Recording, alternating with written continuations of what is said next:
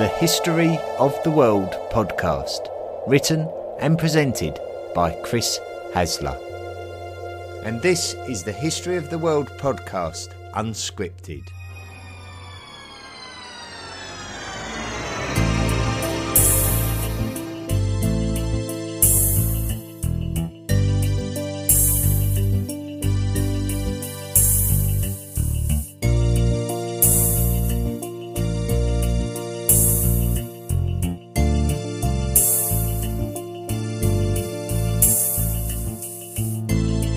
Hello, everyone. Once again, this is the History of the World podcast, unscripted, with me, Chris Hasler. And this is a set of podcasts really just to fill the gap between Volume 3 and Volume 4.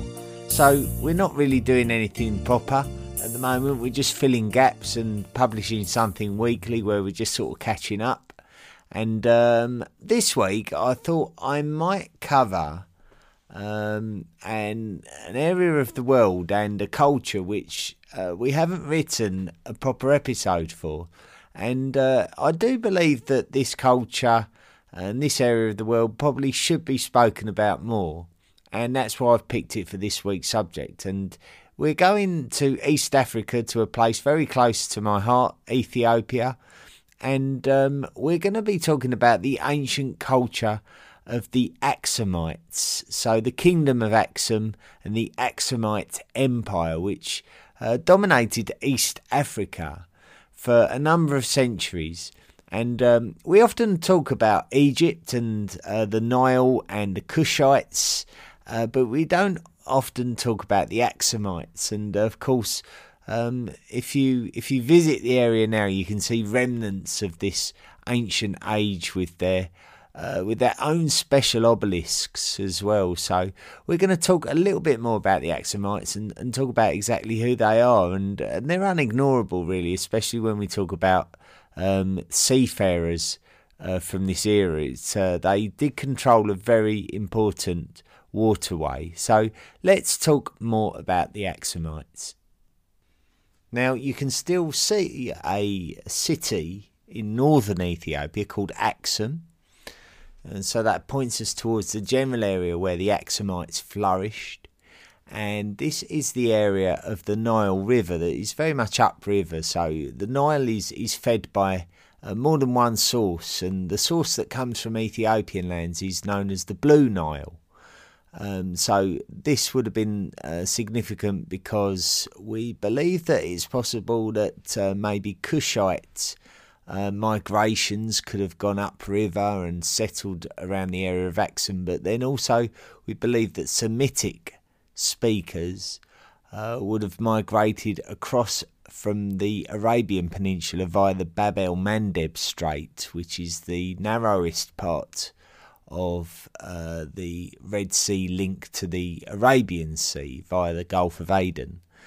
And um, this is um, a very significant part of uh, the world just because really if you were a sea merchant and you wanted to go from the Mediterranean uh, to uh, the lands of the east such as the Indian subcontinent um, then you would have had to have traversed this strait, the Bab el Mandeb Strait, in order to make that journey. So if you'd have gone from the Mediterranean Sea, you, you may have gone up the Nile initially and then um, taken advantage of the the earliest canals that linked the Nile to the Red Sea, and then you would have had to have um, crossed through Bab el Mandeb to make it to the Arabian Sea, and uh, it may have been that Semitic speakers crossed this strait, and uh, the Axumites took advantage of this area, this this strait and this narrow strait,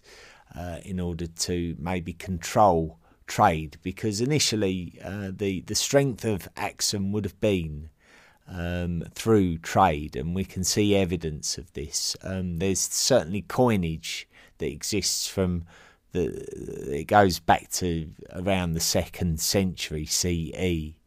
And um, there's a definite evidence of trade. We believe um, that this would have been a, a hotbed for trade, and we'd have seen obsidian, which we've mentioned before, is coming from these lands. um, and as well as ivory, uh, rhino horns, um, gold, emeralds. Um, the, quite a number of things would have been um, would have been traded in this area of East Africa very early in the first millennium.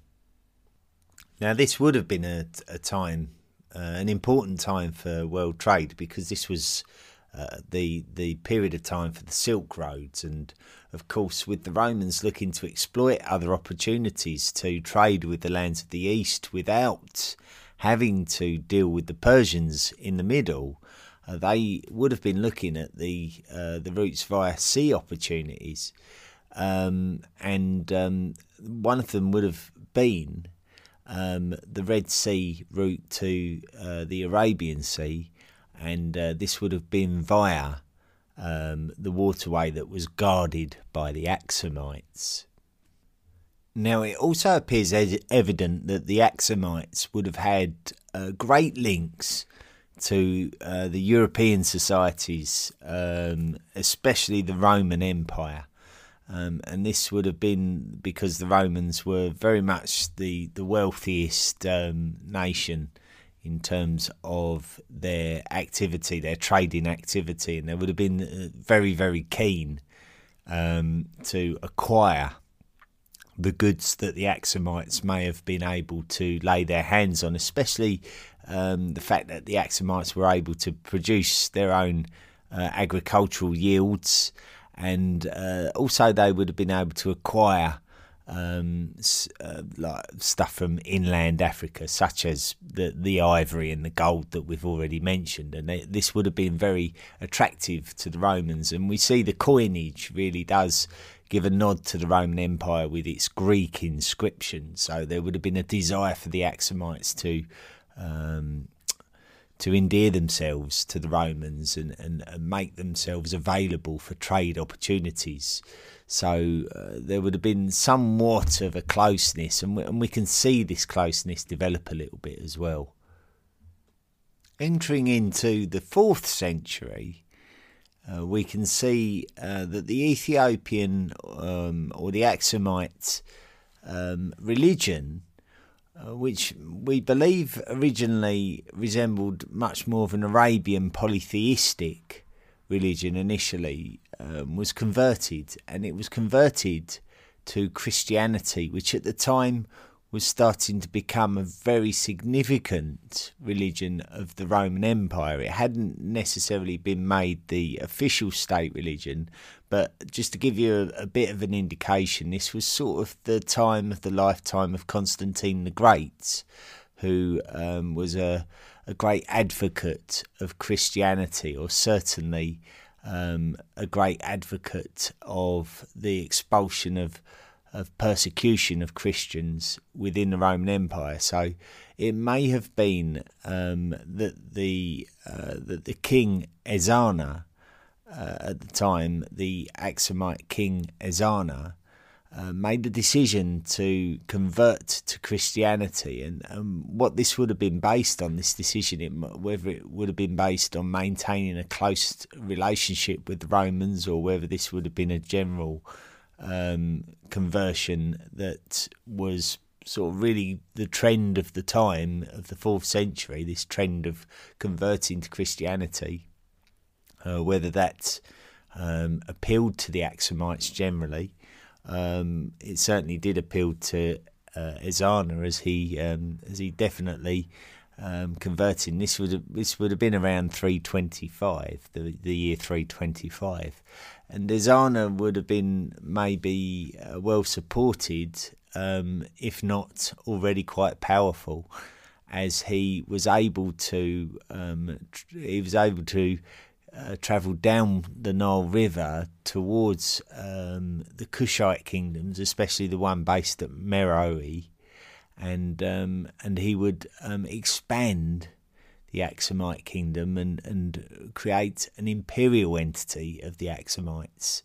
Uh, so we really see that the Axumites were becoming very powerful, and certainly uh, East Africa had not seen anything like this before. Now we see, uh, I suppose, Christianity um, in in African nations um, mainly due to European uh, colonialism.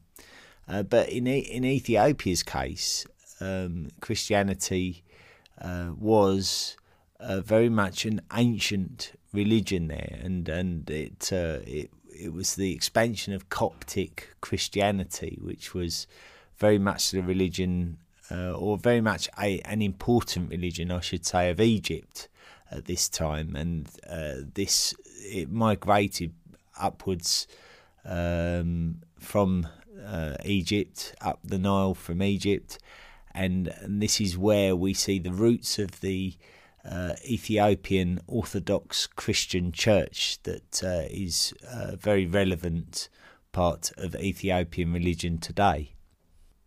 Now, if we move forward into the sixth century, then we we recognise that there was a a Himyarite uh, kingdom in uh, in southern Arabia, and uh, they would have also uh, benefited from trade opportunities of the waterways uh, between uh, the lands of Europe and the the lands of the east, such as India and, and Indochina, and um, by this time, uh, we can see that certainly the Roman Empire had fallen, the Western Roman Empire, we should say, and um, this almost created a, a splintering of, of the Christian church. So the Ethiopian Orthodox Church, um, as it came to be known, the Coptic Church of of, of Axum, would have been uh, distanced from the European Christian Church,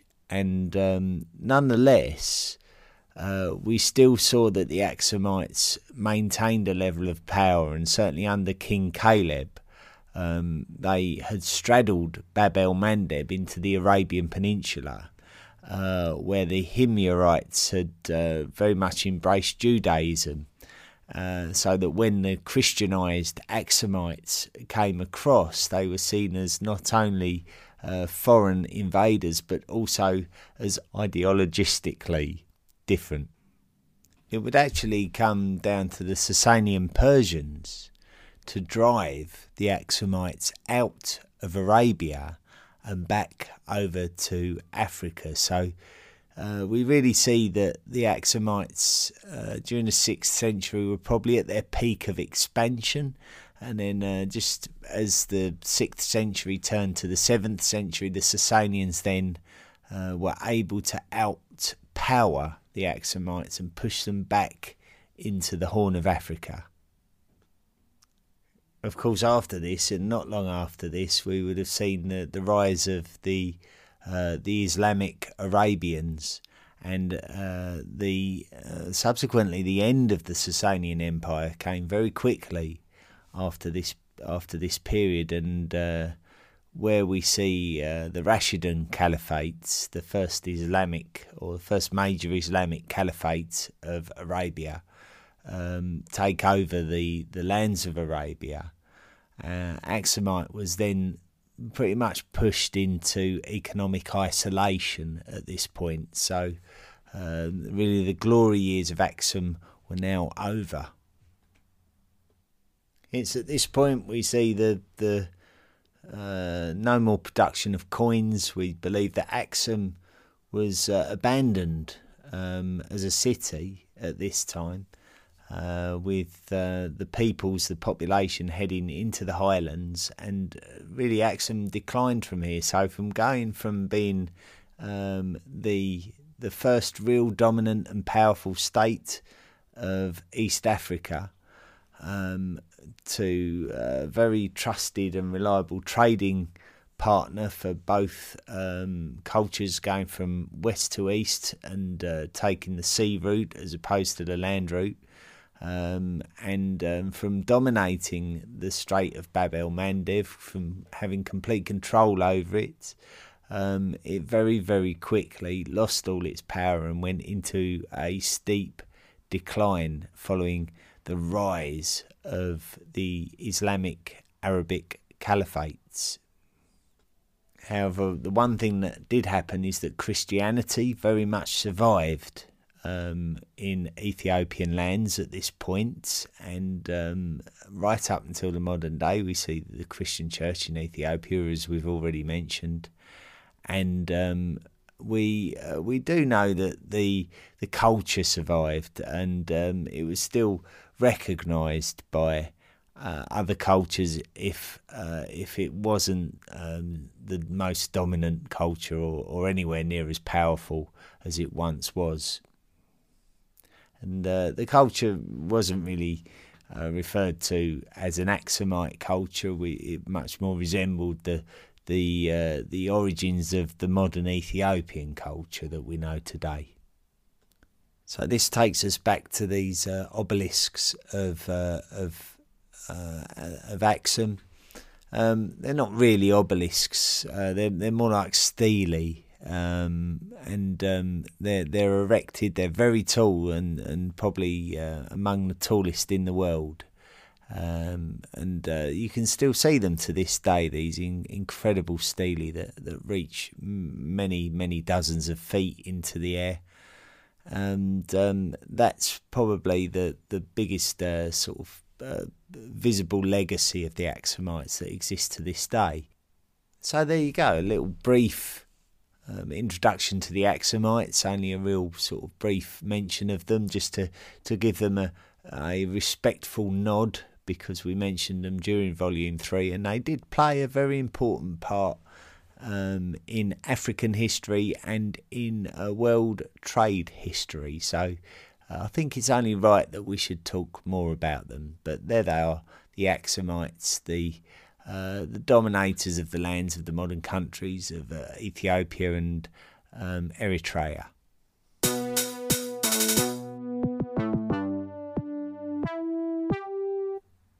Now, if you enjoy the History of the World podcast in general and you'd like to support uh, the History of the World podcast, you can. You can make financial contributions through the Patreon website in order to find our page, you go to the History of the World podcast.com website and you click on the Patreon link. It will take you through to the Patreon page where you can sign up and make a monthly donation to the podcast in order to keep it going. And uh, when you do sign up and make any kind of financial contribution, you are automatically invited to be a member of the History of the World podcast Illuminati, a special club for all of those people who have invested uh, themselves into the future of the project. And uh, it's my pleasure this week to introduce some new members into the Illuminati.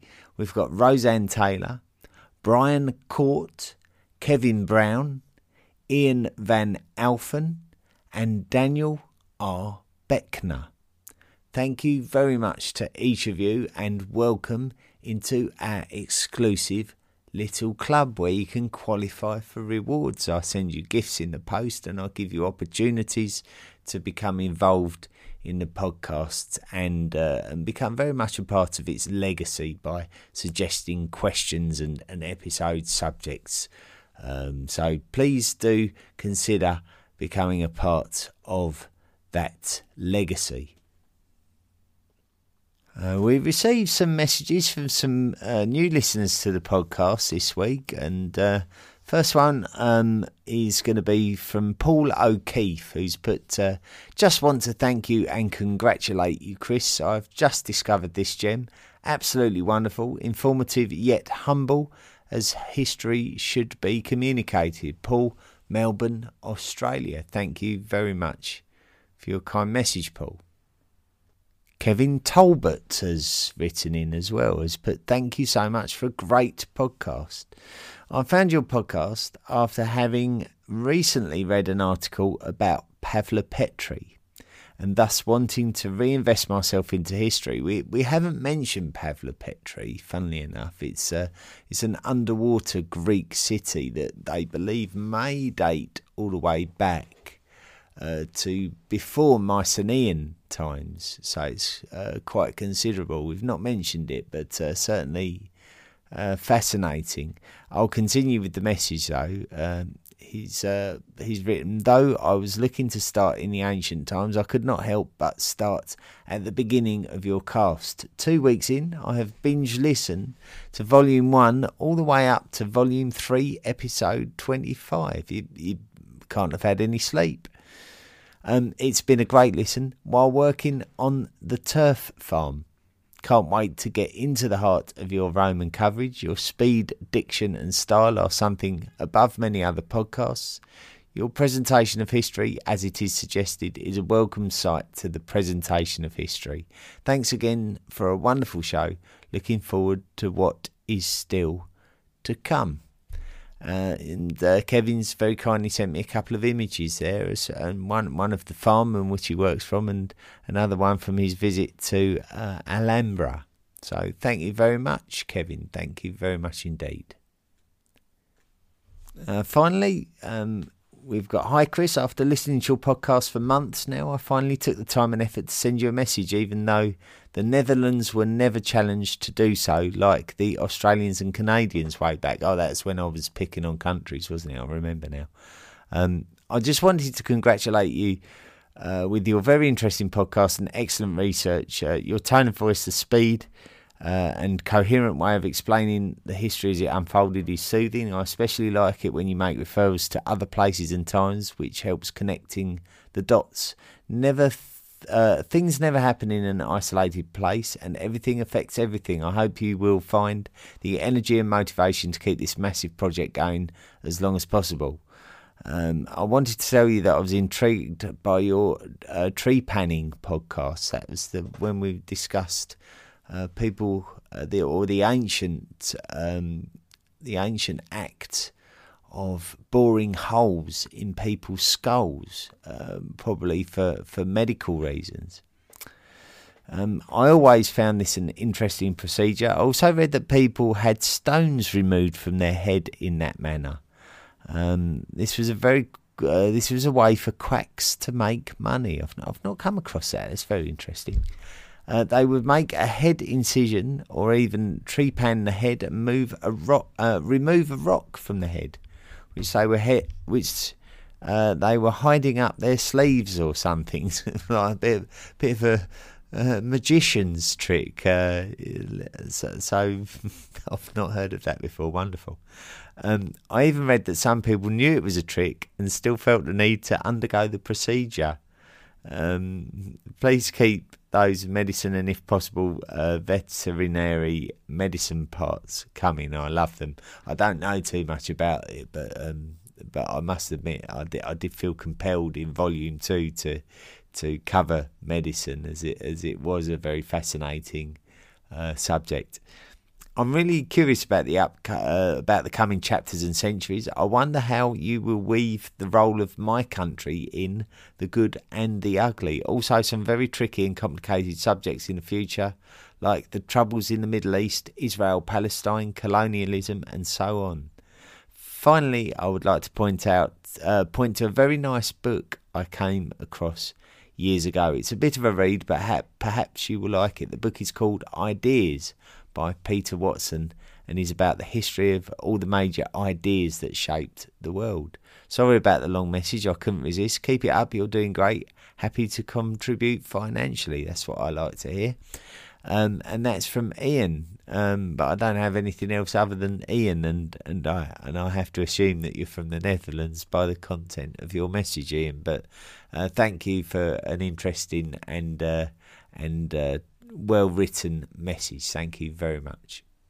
Uh, a couple of reviews um, from Australia. We've got Donda Bird uh, has written a great detail, well researched. Chris does a great job organising his material. I discovered stuff about topics I thought I knew about. Well researched and delivered in a way that keeps you interested. Thanks, Chris. Your podcast was just what I was looking for. It's in the pantheon along with podcasts like The History of Rome and Infinite Monkey Cage for listenability, education, and entertainment. And uh, I think my favourite review of this week is from John Thomas MA uh, from the USA, who's put John Thomas MA. Uh, he's rated five stars and his review reads John Thomas MA. So he's obviously a man who enjoys saying his own name. But uh, thank you for that five star review nonetheless. Uh, anyway, that's that's all for this week. Uh, next week it will be more unscripted stuff uh, during this uh, this interregnum, we could call it, between uh, volume three and volume four.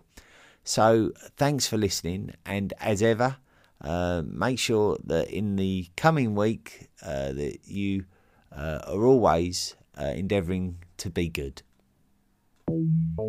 Come to the History of the World podcast.com and join all the other hot welders on our wide range of social media.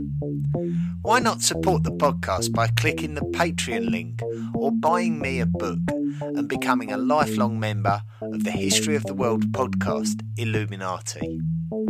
Drop me a line at historyoftheworldpodcast at mail.com and let me know what you thought of this week's episode. See you next time.